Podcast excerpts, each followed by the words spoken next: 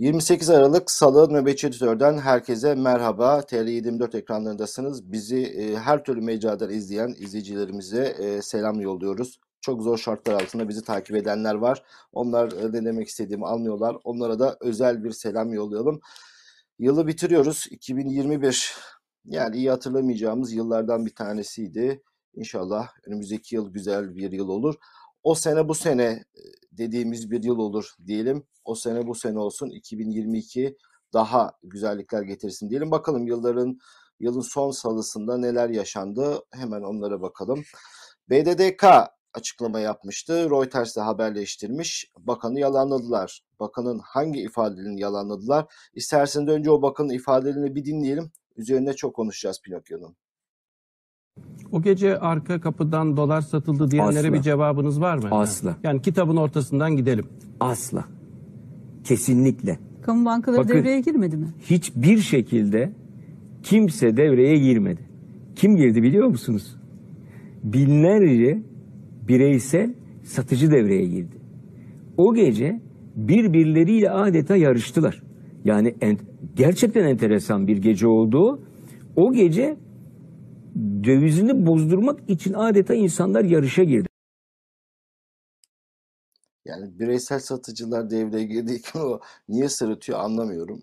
Bu Nebati Bakan çok e, karikatür bir tip. Daha önce biliyorsunuz sen kaybedersen maaşını kaybedersin. Ben bütün işlerimi kaybederim deyip tepki çekmişti. Gözlerime bak gözlerimdeki ışıltıyı. Zaten ekonomi uzmanları e, konuşurken Nebati, Nebati diyerek de müstehsi bir şekilde kendisinden bahsediyorlar. Ekonomiye güven vermesi gereken bir isim. Kendisi bizzat güvensizlik kaynağı. Biz e, konumuza dönelim. Şimdi biliyorsunuz 20 Aralık kara bir gündü. Neden kara bir gün onu anlatacağım size. Dolandırıldığımız, vurgunu yapıldığı Erdoğan ve yandaşlarının mal varlıklarını dolar üzerinden %50 arttırdıkları bir gündü. Bir gün öncesine dönelim. Geçen hafta uzun uzun konuşmuştuk. Pazar akşam Erdoğan verdi veriştirdi. İşte Nas bir, benden bir Müslümana başka şeyler beklemeyin. TÜSİAD'a küfürler savurdu. İşte anırsanız da anırmasanız da falan. Attı tuttu ve herkes bekliyordu ki pazartesi günü çok büyük bir kriz çıkacak. Çünkü akşamından öyle bir konuştu ki işte gelsin kriz diye konuştu ve nitekim dolar 18'lere kadar çıktı. Hatta 18.4'e kadar çıktı. Daha sonra piyasalar kapatılınca Erdoğan Bakanlar Kurulu toplantısı sonrası çıktı ve dedi ki biz e, korumalı bir mevduat e, hesabı yeni bir proje başlattık. Ey vatandaş TL'ye yatır, faize yatır paranı. Eğer dolara göre bakalım. Zarar ettiysen farkı ben ediyorum cebimden. Hani ben derken hazine biz ödüyoruz. Bizim paramızda parası olanları finanse edecek. Yok. Sen zaten e, kârdaysan zaten paranı doğru yere yatırmışsın deyip bir paket açıklamıştı. Bir anda dolar düşmeye başlamış. Çok enteresan. Yani böyle diyor bakan satmak için insanlar birbirlerine yarış haline girdiler. Peki BDDK'nın verilerine bakıyoruz. Mevduat sahiplerinde hiçbir azalma olmamış. 163.5 milyardan 160.7 milyara çıkmış. Biliyorsunuz bankalarda dolar hesapları var Moody'lerin. Onun ne kadar olduğu bilinen bir şey bu bir veri. Türkiye'de insanların dolar olarak hesabı 163.7 milyarmış. Yani insanlar birbirini ezip dolar bozdurmakla uğraşmamışlar. Kaldı ki zaten bankalar sistemlerini kapattı. Çoğu bankada işlem yapmak mümkün olmadı. Yani siz isteseniz de dolarınızı bozdurmak için uğraşsanız da bir küçük yatırımcı, bireysel yatırımcı zaten bunu yapamadınız. Çünkü bankalar sistemlerini kapattı. O arka kapı dedikleri işte yurt dışından özellikle nedense piyasalar kapandıktan sonra biliyorsunuz bankalar, yabancı e, şirketler, yabancı bankalar işlem yapabiliyor. Genelde dolar operasyonlarını o şekilde yapıyorlar. Merkez Bankası'nın e, rezervlerine bakalım. Reuters haberine göre çok daha büyük olduğunu iddia edenler de var. 21 milyar dolardan 12 milyar dolara düşmüş. Merkez Bankası sırf bu düşüşü sağlayabilmek için 9 milyar dolar satmış ve başka satan büyük oyuncular da var. İşte bu büyük oyuncular kimler? Onları Bakan Nebati biliyor, Erdoğan biliyor, Erdoğan ve yandaşları biliyor. Şimdi kafanızda canlansın diye çok e, basit bir e, hesap yapalım. Diyelim ki küçük bir yatırımcı, e, çok küçük birikimleri biriktirdi. Yatırımcı bile denmez. E, kefen parası biriktirdi. 10 bin doları var. 18 e, liradan dolarını sattı o akşam ve 180 bin lirası oldu. Dolar 12'ye düşünce tekrar aldı. Ne kadar dolar oldu? 15 bin dolar oldu. Yani 10 bin doları olan bir kişi bir gün içerisinde birkaç saat içerisinde 15 bin dolara ulaştı. Şimdi bunu 100 bin dolar olanlar, 1 milyon dolar olanlar, 10 milyon, 100 milyon dolar olanları düşünün. Varlıklarını birkaç saat içerisinde %50 arttırdılar. Bunun e, olacağını kim biliyordu? Bu çok ciddi bir araştırma konusu. Henüz bununla alakalı bilgiler sızmadı ama eninde sonunda sızacak. Çünkü bu işlemler e, kayıt altında işlemler. Bir gün öğreneceğiz. Yakın zamanda öğreneceğiz. E, muhalefette aslında CHP'nin de peşinde koşması gereken verilerden bir tanesi bu. O birkaç saat içerisinde kimler mal varlığını %50 arttırdı? Onları öğrenmek hepimizin hakkı. Ama BDDK'nın bizzat bakanı yalanlaması öyle dolar hesaplarından inanılmaz bir e, bozulmada olmamış. Esas bozduranlar hani kitabın ortasında diye soruyor ya sanki böyle bakanı çok sıkıştırırlarmış gibi kitabın ortasından soruyorum arka kapı işlemler olmadı mı? Sonuna kadar arka kapıdan çalışmışlar. Kendi oyuncularının düşürdüğü hele hele Merkez Bankası'nın o sattığı rakamlarla doların düşmeyeceğini bütün ekonomi uzmanları teyit ediyor. Bu arada e, yine yeni bir bilgi biliyorsunuz insanlara bu korumalı mevduat e, hesabı önerisi çıktığında insanların dolarlarını bozdurup TL'ye geçeceği öngörülmüştü. Bu hiç gerçekleşmemiş. Bu e, imkandan faydalanmak isteyenler zaten parası TL olan, bankada TL'si olan insanlar faydalanmış ve 3 ay sadece 3 aylık e, koruma istemişler. Çünkü böyle paralarını 6 ay 1 yıla bağlamak istemiyorlar. Biliyorsunuz bu imkandan yararlanmanın bazı şartları var. Vadenizin sonuna kadar paranızı bankada tutacaksınız. Hiç kimse devlete 3 aydan fazla güvenmiyor. Bu e, bu çıkıyor ortaya. Çok az kişi bu imkandan faydalanmış. Onlar da 3 ay seçmişler. Bu bakanın yalandığı haberle başlamıştık güne e, bir saldırı haberi damgasını vurdu. HDP'ye e, yine bir saldırı oldu. Biliyorsunuz Haziran ayında İzmir'de bir e, saldırı gerçekleşmiş ve Deniz Poyraz adında genç bir kadın hayatını kaybetmişti. O da çok e, kader. E, annesinin yerine biliyorsunuz o gün HD, annesi HDP'de çalışıyor. Annesi hastaydı. Onun yerine çalışmaya gitmişti ve e, saldırı anı bulmuştu. Hayatını kaybetmişti.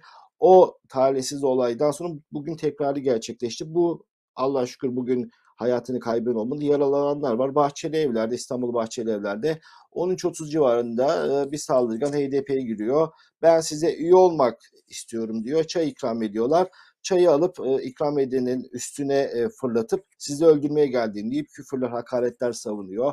Bıçağını çıkartıyor. Bıçakla yaralama var. Görgü şahitleri silah tutukluk yaptı ifadesinde. Silahı tutukluk yaptığı için büyük bir katliam e, engellendiği büyük bir katliam gerçekleşmedi diyor. Valilik açıklama yaptı. Valilik silahın kuru sıkı tabanca olduğunu söyledi. Şimdi görgü tanıklarından bir tanesinin e, sosyal medyada dolaşan videosu vardı. Onu seyredelim. İşte geldi üyelik istiyorum falan çay verdi. Çay içerken aniden çayı üstüme atarak e, bıçak ve silahı çekti. Sizi öldürmeye gelmişim. Siz beni siz beni tanımıyorsunuz. Aha kaçtı buraya girdi görüyorsunuz. Bir de savunuyorlar. Yarım saattir bekliyoruz. Polis yok gelmiyor. Yani bilerek izliyorlar. İçimizde de bir sürü polis var olduğuna rağmen izleyip gelmiyorlardı. Yani ben bunu diyeyim. Başka ne diyeyim? Evet saldırgan olaydan sonra bir fırına kaçmış. Daha sonra polis fırından kendisini aldı. E, kargo tulumuna götürdü. Daha sonra dediğim gibi valilik bir açıklama yapmıştı.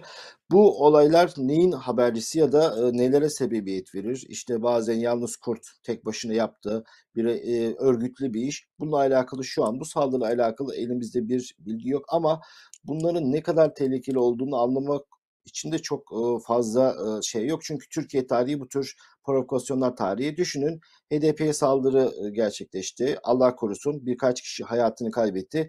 Doğal olarak bunun misillemeleri olacak. Yine o misillemeyi yapanlar da çok büyük ihtimalle yine aynı şebekenin elemanı olacak. HDP'ye saldırı, daha sonra misilleme, tekrar başka bir saldırı. Bir anda mantar gibi Türkiye'nin her yerinde HDP il ve ilçe e, başkanlıklarına saldırının olduğunu düşünün. Bunu da yine e, yine aynı Şevket tarafından misilleme olarak, intikam olarak saldırı olacak. Bir anda Türkiye terör havasına girecek. İşte HDP'nin e, zaten şeytanlaştırıldığı, özellikle Millet İttifakı'na koparılması, Millet İttifakı'na destek vermemesi üzerine kurulu siyasi planlarda bulunmaz bir iklim oluşturulacak. Çok e, öyle e, zor bir şey değil bunu gerçekleştirmek Türkiye'de maalesef. Çünkü sağcının da solcunun da eline aynı silahı veren devletin bunu e, gerçekleştirmesi o kadar da zor değil. HDP demişken HDP e, biliyorsunuz parti turlarına çıktı. Daha önce Davutoğlu'na bile gittiler biliyorsunuz. Özellikle endek operasyonlarında şehirlerin yok edilmesi, imha edilmesi, sadece bayrak asacak kadar binanın kalmasının e, altında imzası olan Başbakanı Davutoğlu ve bununla da övünüyordu. Onu dahi ziyaret etmişlerdi. Bugünkü e, temaslarında Babacan ve Kılıçdaroğlu vardı. Onların kronolojik sırasını takip edelim. Babacan ziyaretiyle başlamışlardı. Kısa bir e, açıklamalar oldu. Neden dolaştıklarını anlattılar. Biliyorsunuz HDP'liler bir erken seçim önerisiyle e, partileri geziyorlar. Bütün muhalefet partilerinin erken seçim önerisi vermesi adına görüşmeler yapıyorlar. Eş baş, genel başkanları Babacan'ı dinleyelim. Kılıçdaroğlu'ya devam edeceğiz. bir faydası olacağına inanıyoruz. Ben tekrar Deva Partisi'ne ve e, Sayın e, Babacan'a e, teşekkürlerimi sunmak istiyorum. Evet, ben de teşekkür ediyorum. Değerli arkadaşlar, şu anda ülkemiz maalesef bir çoklu kriz ortamından geçiyor. Hemen hemen her alanda derin krizler yaşadık, yaşıyoruz. Belki şu son e, birkaç yıldır ekonomik kriz, yoksulluk, işsizlik halkımızın gündeminde en ön sıralarda olsa da aslında ülkemiz çok derin bir hukuk ve adalet krizinden geçmekte. Çok derin bir demokrasi krizinden geçmekte. Dış politikadan tutun eğitime kadar her alanda krizler yaşıyoruz.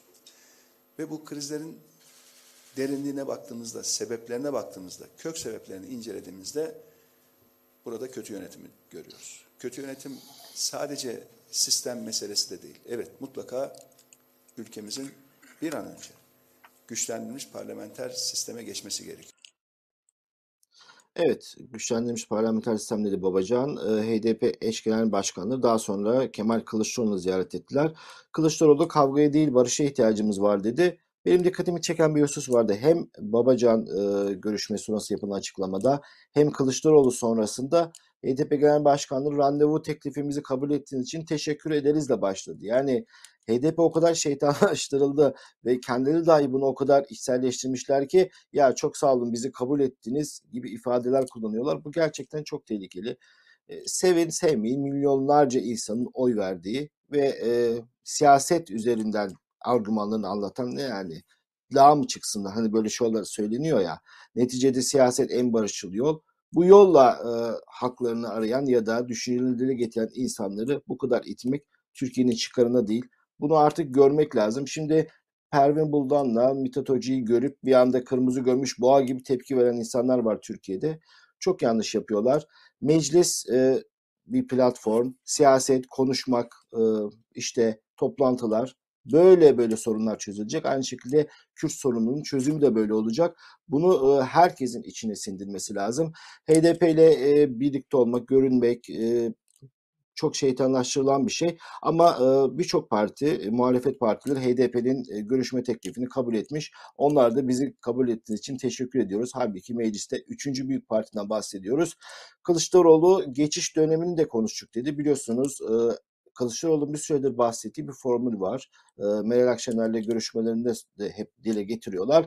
Seçilecek Cumhurbaşkanı hakem olacak. Yani geçiş yönetecek. Onların düşüncesine göre şu an e, çok fazla yetkisi olan tek bir kişinin e, iki dudağın arasında yönetilen bir ülke var.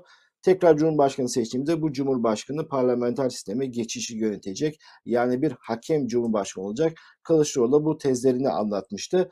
E, görüşme sonrası kendisinin bir açıklaması oldu. Şimdi Kılıçdaroğlu'nu dinleyelim. Sayın eş genel başkanlar ziyaretimize geldiler, onur verdiler. Kendilerine çok teşekkür ederiz. Şunu ifade etmek isterim. Türkiye'nin birliğe ihtiyacı var. Beraber olmaya ihtiyacı var. Kucaklaşmaya ihtiyacı var. Helalleşmeye ihtiyacı var. Kavgalardan çok acılar çektik. Kavgayı değil, barışı öncelemeliyiz. Bir araya gelmeliyiz ve oturmalıyız ve konuşmalıyız. Türkiye'nin çözülemeyecek hiçbir sorunu yok. Bütün sorunlar akılla, mantıkla, birikimle, ferasetle çözülebilir. Bu çerçevede Türkiye'nin sorunlarını masaya yatırdık. Sayın Genel Başkanlar düşüncelerini ifade ettiler. Biz kendi düşüncelerimizi ifade ettik. Ekonomiden söz ettik. Esnafın sorunları, çiftçinin sorunları, emeklinin sorunları, ücretlinin sorunları bütün bunlar masaya yatırıldı. Bir şekliyle görüşüldü, tartışıldı. Elbette ki farklı görüşlerimiz var ama her görüş bizim için son derece değerlidir. Tekrar e, hoş geldiniz. E, teşekkür ederiz Sayın Genel Başkan. Evet, e, güzel açıklamalar. E, içeride hapiste olan Selahattin Demirtaş'ın da Kılıçdaroğlu'nun helalleşme çağrısına destek verdiğini, e, çok e, olumlu bulduğunu unutmayalım ki Demirtaş CHP'nin birazcık CHP'nin yüzünden dokunulmazlığı kaldırıldığı için e, hapiste olduğunu unutmayalım. Önemli bir açıklamaydı. Tabii CHP'nin çok daha büyük bir bela var başında şu sıralarda. Dünden beri e, biliyorsunuz İstanbul'da e, işe giren insanların terör örgütleriyle iltisaklı olduğu gibi saçma sapan tezlerle bir teftiş e, başlamış. E, ne kadar saçma bir şey. Teftiş de böyle duyurarak söylüyorlar. İşte şu kadar MLKP'li, şu kadar PKK'lı ve bazı FETÖ'cü diyorlar. FETÖ'cüleri tam sayamamışlar. Enteresan. Halbuki çok e, böyle şey rakamları var böyle küsuratı değil de böyle sanki çok büyük araştırma yapmışlar gibi böyle 1256 böyle 132 böyle rakamlar söylerler ne kadar ciddi olduklarını göstermek için FETÖ için bu sefer sayı belirtmemişler. İşte Melek Alper oradan ver PKK'lı işte birazcık da FETÖ'cü var deyip e, bir teftiş başlamıştı. E, İstanbul'a kayyum atanacak mı? Dünden beri tartışmalar var. Ekrem İmamoğlu'nun önünü kesmek için mi yapılıyor? Ekrem rakip olarak Ekrem İmamoğlu'nu seçti? Çünkü bu kendisini parlatan bir şey. E, hapse de girebilir mi? E, girebilir çünkü benzer HDP'li belediye başkanları bu sebeple hapse girmişti.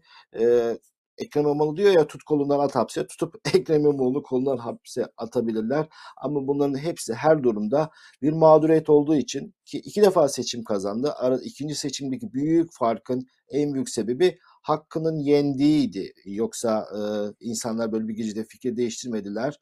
E, hakkının yendiği ki bu Türk siyasetinde çok fazla mağdurun iş yaptığı biliyorsunuz zaten bu mağdurun dibine vurduğu için artık AKP'den dolayı böyle mağdur lafını duymak dahi istemiyoruz. Siyasette mağduriyeti oynama ama bu bir gerçek. Ekrem İmamoğlu'nu parlatan bir şeydi bu reis. Bugün ya da yarın eninde sonunda ona e, cilalayan bir şeydi. Neyse CHP'li belediye başkanları bir süredir Ankara'da Atatürk'ün Ankara'ya gelişini e, kutlamışlardı. Dün koca koca adamlar ellerine mikrofonla şarkı söylemişlerdi. Çok amatörce hazırlanmış bir görüntüydü. Ya bana sorarsanız çok komik. Eğer böyle bir şey yapacaksınız çok daha profesyonelce yapabilirsiniz. Böyle insana hani oy vermeyi düşünen insanların bile ya bunlardan bir cacık olmaz dedirtecek görüntü vermemeleri lazım. Neyse bu Büyükşehir Belediye Başkanları bir bildiri yayınladılar ve Ekrem İmamoğlu'na destek verdiler. İstanbul Belediyesi'ne yapılanlar bize yapılmıştır dediler. Bu şekilde İmamoğlu'nun yanında durdular. Dün hatırlarsın Mansur Yavaş da destek vermişti ki ikisi özellikle Cumhurbaşkanlığı seçimlerinde anılıyor. Kılıçdaroğlu'nun belediye başkanları Cumhurbaşkanı adayı olmasın çünkü bu belediyeleri kaybederiz tezinden sonra bu iki belediye başkanı Cumhurbaşkanı adayı gösterilmeyeceği düşünceleri vardı. Kılıçdaroğlu'nun yıpranmasınlar diye böyle açıklamalar yapıp bir şekilde kendisini ortaya koyarak olası ismin yıpranmamasını söyleyenler de var ama unutmayalım ki bütün devlet aygıtını eline geçirmiş istihbaratın bir parti teşkilatı gibi çalıştığı bir mekanizmadan bahsediyoruz. CHP'lilerin kapalı kapılar ardında neler konuştuklarını, Kılıçdaroğlu'nun neler konuştuğunu dahi dinleyen ve Erdoğan'a raporlayan e, mekanizmalar olduğunu bilerek CHP'nin oyun planının ben Erdoğan tarafından bilindiğini düşünüyorum ve hamleler de bunun üzerine geliyor. E, ama her üç adayı da yıpratacak e, iki adayı özellikle Mansur Yavaş'ı MHP hedef almıştı biliyorsunuz. Ekrem İmamoğlu da böyle hedef aldılar.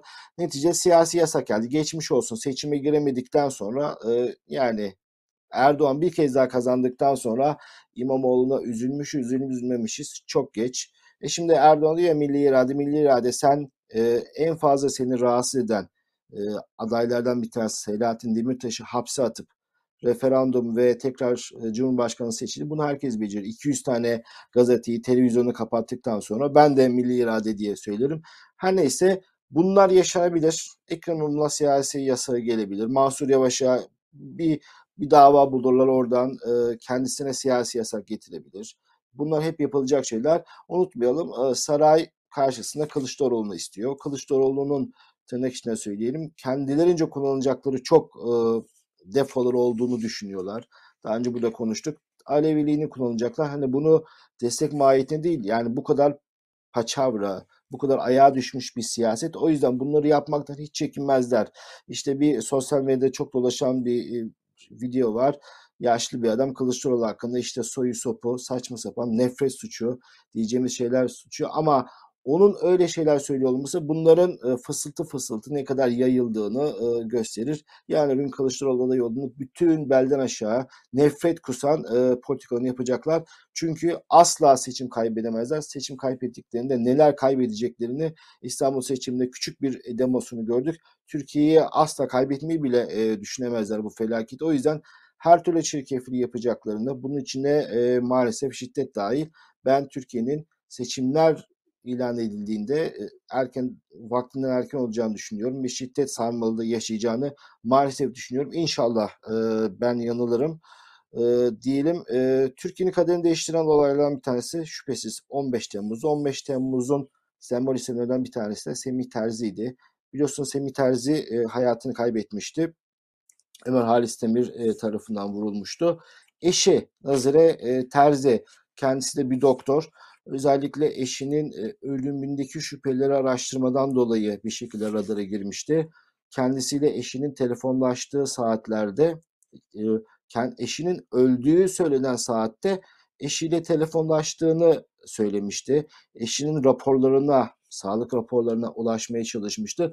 Çünkü hastanede bazı görgü tanıkları diyorlar ki Semih Terzi hastaneye gittiğinde öyle son e, ölüm ölecek gibi değildi. Çünkü hatta sırt üstü doğru olarak oturmaya başlamıştı. Öyle çok kritik bir pozisyonda değildi. Hastanede kendisine Zekai Aksakallı ve ekibi tarafından öldürüldüğü iddiaları da vardı. Neyse e, doktor hanım e, bunu da araştırdı. O yüzden çok radara girmişti. Ve nitekim kendisini yakaladılar. Önce müebbet hapse mahkum etmişlerdi. Daha sonra Yargıtay bunu bozdu. 18 yıl iddianamede 18 yıl isteyerek tekrar yargılandı. Kendisi en son artık 6 yıl 10 aya karar verdiler. Anayasayı işte hükümeti devirmeye teşebbüs, anayasayı ortadan kaldırma gibi biliyorsunuz affeli ifadeler var katalog. Önce oradan ceza almıştı kendisi. Daha sonra örgü, yardım, örgüt üyeliğine yardımdan ceza aldı. 6 yıl 10 ay. Neyse yatacağını ifazasıyla yattı. Denetimli serbestlik hakkı vardı. Ama tekrar içeriye alacaklardı. O yüzden kendisi tutuklandı. Müesser Yıldız seri tweetler atarak olayla hakkında e, bilmediğimiz bilgileri aktardı. Birçok kereler avukatıyla gidip Yargıtay'ın onayıp onanmadığını, eğer öyleyse işte teslim olmaya geldiklerini e, birkaç defa gittiklerini adliyeye daha sizin sıra gelmedi, karar çıkmadı, henüz bize tebliğ edilmedi diye böyle karşılıklar alınmış. Nitekim en son olaylandıktan sonra gidip kendisi teslim olmuş. Kendi teslim olduğuna rağmen aranan firari Semih Terzi'nin eşi yakalandı diye yine saçma sapan haberler yaptılar ki bu sefer o kadar olaydan kopmuşlar. Semih Terzi yerine başka askerlerin e, görüntüsünü vererek işte eşi diye haberler yapmışlar. Semih Terzi olayı 15 Temmuz'un en karanlık olaylarından bir tanesi. Birçok insan zannediyor ki Semih Terzi atladı geldi. Özel kuvvetleri ele geçirmeye çalışıyor. Ömer Halis Demir dur dedi. İşte o efsaneleştirdikleri, mitleştirdikleri, heykelin diktikleri hadise hiç öyle anlatılan gibi değil. Resmi hikaye, resmi tarih tamamen yalanlarla dolu. Olay öyle olmuyor. Semih Terzi bir uçağa atlayıp gelmiyor. Semih Terzi'yi almak için Ankara'dan bir uçak yolluyorlar. Hem de gece 2'de kalkan bir uçak. Hani artık her şeyin belli olduğu, işin nereye döndüğü bilinmesine rağmen ve uçuş yasağı olmasına rağmen Zekai Aksakallı'nın talimatıyla kalkan bir uçak Semih Terzi'yi almaya gidiyor. Semih Terzi gel, geldiğinde ekibi bir anda değişiyor. Zekai Aksakallı Özel Kuvvetler Komutanı Terzi dışında kimseyi içeriye almayın diyor. Nizamiye'den sadece Terzi ve ekibini alıyorlar. Ama Ömer Halis Demir defalarca 20-30 kez arayıp geldiğinde vur o vatan haini deyip Ömer Halis Demir de bir yandan talimat veriyor. Nizamiye'ye sadece Semih Terzi'yi içeriye alın diyor. Halis Demir'e gelince vur onu diyor. Böyle bir infaz emri vermek hiç kimsenin hukuken hakkı değil. Zaten sadece bu bile Zekai Aksakal'ın Semih Terzi'nin ölümü dahi cinayetten yargılanacağı bir durum. Ama oldukça karanlık sadece Semih Terzioğlu bile hani Şamil Tayyar demişti ya bugün e, olaylar aydınlansa kahraman bildiklerimiz hain, hain bildiklerimiz kahraman olur. İşte Semih Terzi tam bu bu olaya giren bir şey. e, yurt dışı operasyonlarda bu Zekai Aksakallı ve ekibinin MIT'in örtülü ödeneğinden neler neler götürdüklerini, ne yolsuzluk yaptıklarını bilen bir isim olduklarında e, olduğunu da hatırlatmış olalım. Birçok şey biliyordu Zekai hakkında ortadan kaldırılması onun adına önemliydi. Yolsuzluk falan filan deyince bu Erdoğan ve avanesini çağrıştırdı. Onlarla devam edelim. Fahrettin e, biliyorsunuz iletişimden sorumlu e, Erdoğan'ın adamı Çakma Göbels e, Avrupa Birliği'nden fon almış. E, fonu kendisini skandal. Şundan dolayı skandal. Normalde AB'den fon almak, uluslararası kuruluşlardan fon almak tabii ki e, hiçbir şekilde e, ayıplanacak bir şey değil. Neticede neden fon aldığınız belli olur. Her şey şeffaf olur. E, hiçbir sorun çıkmaz. Ama Fahrettin demişti ki biliyorsunuz e, Ruşen Çakır adlı gazeteci Medyaskop diye bir sitesi vardı. Ona yurt dışına gelen fonlarla alakalı başlayan bir tartışma üzerine yurt dışından fon alan medya kuruluşlarına e, sınırlandırılacaktı işte baskı geleceği hatta yasaklanacağına dair söylentiler vardı. Fahrettin öyle çok büyük büyük laflar etmişti. İşte yurt dışından fonlananlar şunlar bunlar diye demokrasimizi meze yapamayız demişti. Kendileri 30 bin euro e, hibe almışlar Avrupa Birliği'nden. Aslında Fahrettin fon aldı değil AB fon verdi bunları diye şey yapmak lazım.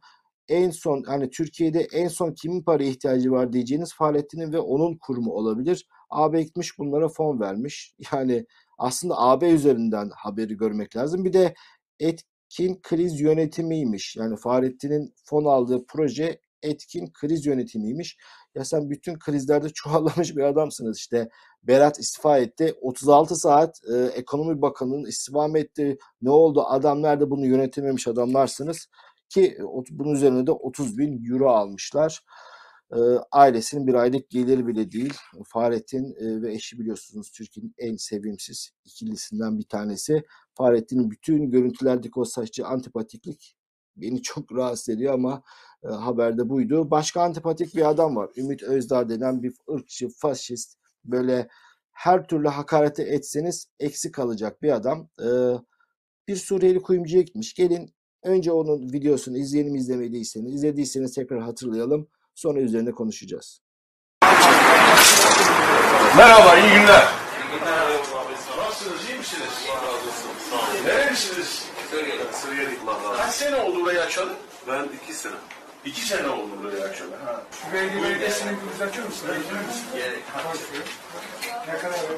Mustafa, vatanına dönmeyi ister misin? Yok ya. Neden? Burada iş var. Burada, burada Suriye'de de ama sen kuyumculuk yapıyordun. evet, evet. Türkiye'den dönmek istemiyor musun? Kalmak mı istiyorsun? Ben burada. Ben vatandaş burada. Vatandaş oldun mu? Evet. Bir gösterir misin kardeşim? O silah taşıma ruhsatın da var. Oo. Silah ne marka? Ee, Beretta. Beretta. Evet. Ha, tamam. Bu da vatandaşlık belgen değil mi Mustafa? Can güvenliğinden silah ruhsatı alamıyoruz. Evet. Mustafa ne zaman vatandaş oldun? İki sene. İki sene oldu. Mustafa Bey çok severim tanıma. Tamam. Hayırlı günler. Delikanlı sana da. Sen daha iyi Türkçe biliyorsun. Evet. Sen niye öğrenmiyorsun? Az yani. Ya, ama vatandaş olmuşsun de. Peki. güzel. Hadi Mustafa görüşürüz. Böyle ne kadar sempatik sempatik konuşuyor değil mi? Adama pusuyu kurmuş. Çok büyük bir ihtimalle e, gidici yeri önceden planlamışlar. E, kuyumcuya pusuyu kurmuş. Arkadaşlar ben konuşurken eğer mümkünse görüntü de e, üzerine konuşabiliriz. Yani bir kere o silah ruhsatı diyor ya şimdi bütün kuyumcuların taşıdıkları riskten dolayı zaten silah bu- bulundurma e, ruhsatları var. Bu meslekte herkesin bildiği bir şey ama öyle bir şaşırıyor ki yani kendisini ve çevresinin e, eli belinde silahlarla adamlarla geçen bir hayat adam silah taşıma ruhsatına şaşırıyor. Çok iç parçalayıcı bir görüntü. Neden? Şimdi e, garibanların evleri yakılıyor. O gariban görüntülerle ilgili ayrı bir nefret saçılıyor. Bir dükkan kurmuş. Herhalde Suriye'de kuyumcu olmuş. Demek ki belli bir varlığı var. Bunu da almış ticaretine devam ediyor. Buna da nefret saçıyor. Yani hiçbir şekilde e, insanlar kendilerini bu faşiste, bu ırkçıya beğendiremiyor.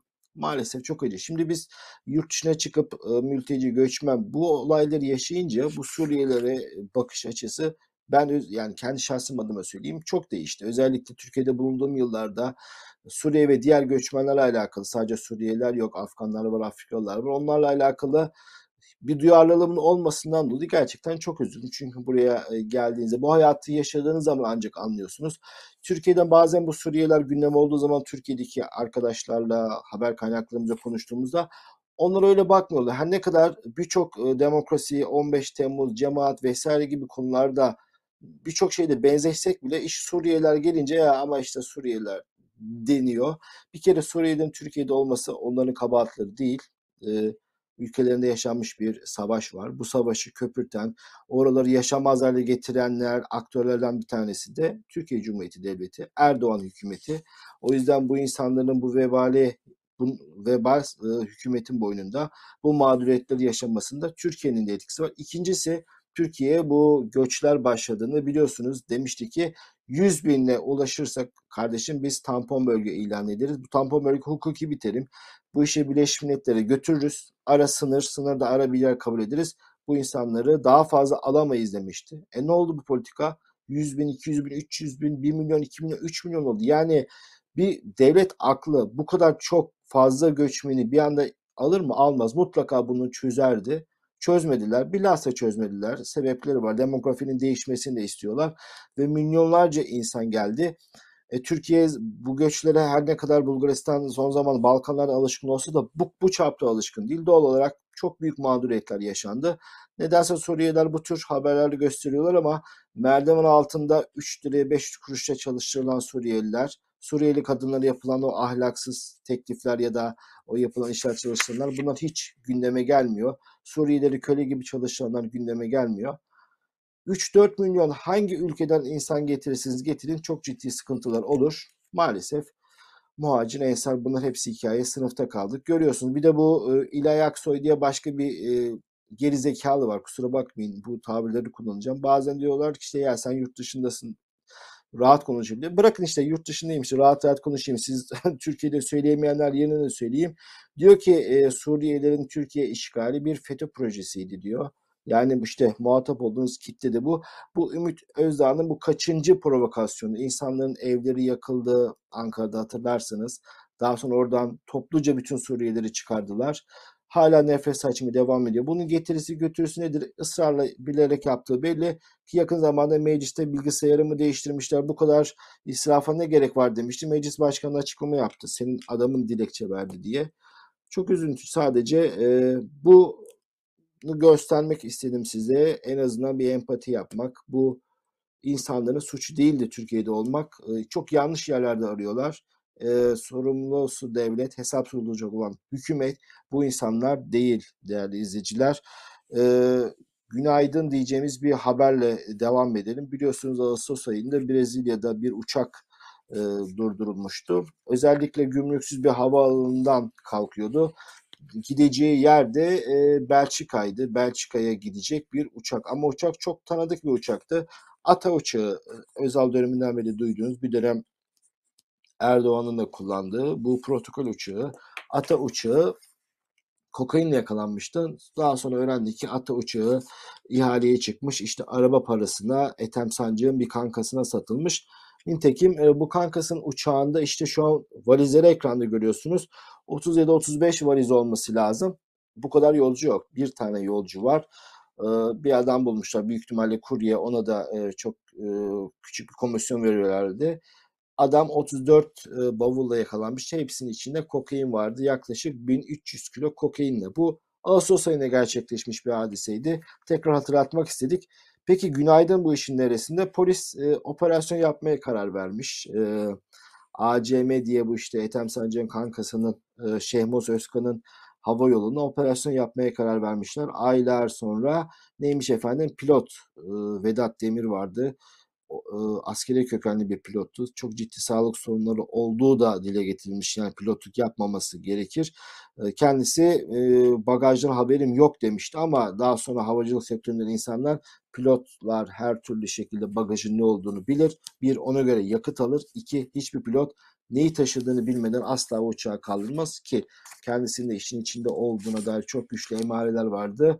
Brezilya'da bir süre e, tutuklanmış daha sonra demek ki serbest kalmış. Paris üzerinden İstanbul'a girdiğinde gözaltına alınmış. Kendisiyle beraber 6 kişi tam Ağustos ayında yaşandı bu olay. Aylar sonra e, operasyon yapmışlar. Günaydın diyoruz. Her tabii bütün tertibat kurulmuş. Kurtulacaklar, kurtarılmışlar. Şu an birkaç kişiyi görünüşte feda ediyorlar. Uçak Brezilya'da kaldı bu arada. Brezilya polisinin devletinde bence daha iyi. Yani Brezilya polisine e, hizmet etmesi çok daha e, benim adıma daha sevindirici bir durum. Mafyaya hizmet etmesinden iyidir. Bugün 28 Aralık e, çok acı bir olayın da yıl dönümü. E, Roboski, e, kimine göre Roboski katliamı, Roboski faciası, kimine göre Uludere, Şırnak Uludere'de yaşanan bir hadiseydi. Bir hataydı, kasıt yoktu ama 34 e, sınır ticareti yapan, kaçakçılık yapan 34 kişinin sivilin üzerine F-16'lar bomba yağdırmıştı. E, devlet e, TSK biz teröristlerin olduğu ihbarını aldık. Biz PKK'ları bombaladığımızı zannediyoruz. E, o anda kimlik kontrolü yapmamız mümkün değildi dedi. Köylüler verdikleri ifadelerde uçakları gördükten sonra biz en yakın karakola telefon ettik. Ya komutan biziz onlar, bizim arkadaşlarımız sınırda gidip geliyorlar. Bizi bombalıyorsun, bizim çocukları bombalıyorsunuz diye haber verdik diyen köylüler var. F-16'nın defalarca sorti yaptığı, iddia biliniyor. Ama bununla alakalı hukuki süreçte şimdiye kadar hiç kimse sorumlu tutulmadı.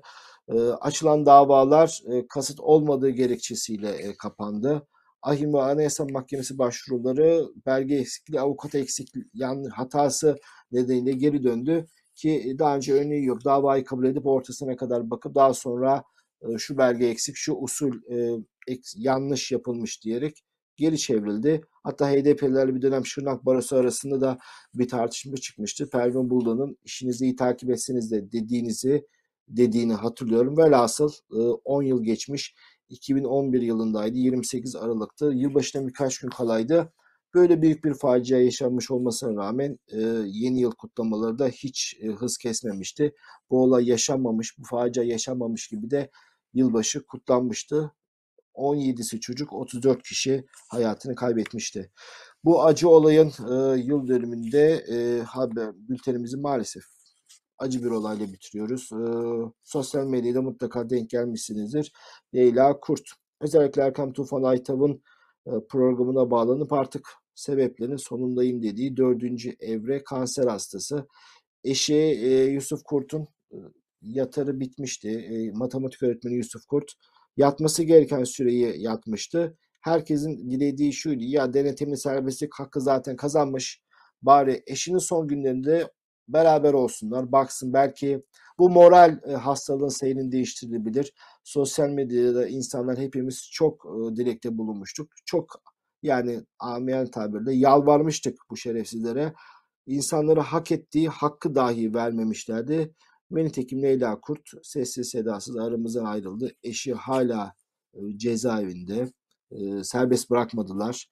Bugün e, cenaze töreni vardı. İzmir Karşıyaka'da e, ikindi namazında zannediyorum. Evet e, muhabir e, Sevinç Özarslan'ın haberinden biliyoruz. Sevinç Özarslan e, Bolt Medya'da mutlaka görmüşsünüzdür. Çok güzel bir haber. Daha, daha önce hayatını kaybeden bir hakimle alakalı, birkaç yıl önce hayatını kaybeden hakimle alakalı çok çarpıcı görüntüler var. Görmediyseniz mutlaka Sevinç Özarslan'ın haberini takip edin. Bold Medya'da yayınlandı. Sevinç Özarslan'ın Twitter adresinden de e, takip edebilirsiniz. Onun tweetinden görüyoruz. İzmir Buca mezarlığına defnedildi.